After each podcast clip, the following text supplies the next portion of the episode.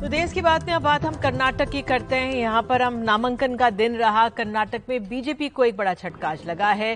Hubli, Dharwad central seat से विधानसभा चुनाव के लिए टिकट नहीं मिलने से नाराज़ बीजेपी सरकार के पूर्व मुख्यमंत्री जगदीश शेट्टार ने इस्तीफा दे दिया और आज वे कांग्रेस में शामिल हो गए। पार्टी अध्यक्ष मल्लिकार्जुन खड़गे और महासचिव रणदीप सुरजेवाला की मौजूदगी में वे कांग्रेस में शामिल हुए। इस दौरान डीके शिवकुमार और सिद्धरमैया भी थे। शेट्टार जब कांग्रेस दफ्तर से घर लौटे तो उनकी आँखों में आँसू बह रहे थे। उनकी पत्नी भी अपनी भावनाओं को रोक नहीं पाई। वो तमाम दृश्य आज सामने आए जब शेट्टार और उनकी पत्नी रो रहे थे। और आइए देख लेते तब हमारे सहयोगी नेहाल ने जो बात की है, वो हम आपको सुनाते जगदीश शेट्टर आप देखिए, उनके साथ हैं मल्लिकार्जुन खड़गे और साथ ही साथ कांग्रेस के सभी वरिष्ठ नेता। आखिरकार जैसे कि उम्मीद की जा रही थी, जगदीश शेट्टार ने कांग्रेस ज्वाइन कर लिया है, कांग्रेस में शामिल हो गए हैं।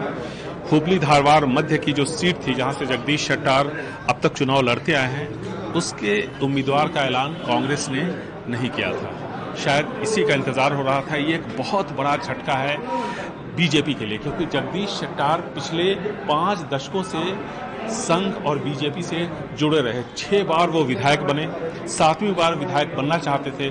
उनका कहना था कि उनकी उम्र सिर्फ़ सड़सठ साल है। उन्हें ये वजह क्यों नहीं बताई जा रही कि उन्हें टिकट से क्यों वंचित किया जा रहा है? उन्होंने ये भी कहा कि किसी तरह का आरोप भ्रष्टाचार का उन पर नहीं लगा है। इसके बावजूद उनको टिकट नहीं दिया गया और इससे वो खासा नाराज़ थे। मुख्यमंत्री बसवराज बोमई का कहना था कि उन्हें बड़े बड़े पद का ऑफ़र किया, दिया गया। साथ ही साथ ये भी कहा गया कि जो भी उनके पसंद का उम्मीदवार होगा, उसको टिकट दिया जाएगा। लेकिन इन सबसे वो नहीं माने।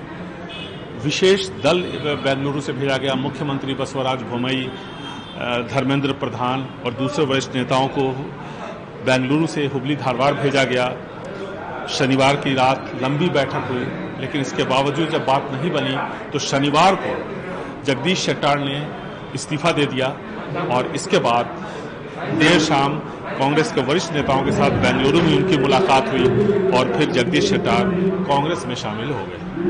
बहुत बड़ा झटका है, बहुत बड़े लिंगायत नेता है जगदीश शेट्टार। येदुरप्पा के बारे में भी कहते हैं कि वो नाराज़ है बीजेपी से, जिस तरह से उनको मुख्यमंत्री पद से हटाया गया था, भले ही अपनी बेटे की वजह से थोड़ा उन्होंने अपना सॉफ्ट स्टैंड रखा है, लेकिन इसके बावजूद कुल मिलाकर के यह कहा जा सकता है कि लिंगायतों के जो बड़े नेता थे उत्तर कर्नाटक के, जहाँ से सबसे ज़्यादा सीटें बीजेपी जीतती है, उनमें से कम से कम लक्ष्मण सावदी और साथ ही साथ जगदीश शेट्टार जैसे नेता कांग्रेस में शामिल हो गए। बेंगलुरु से कैमरामैन गोविंद मूर्ति के साथ Nihal Khudwai indie TV India.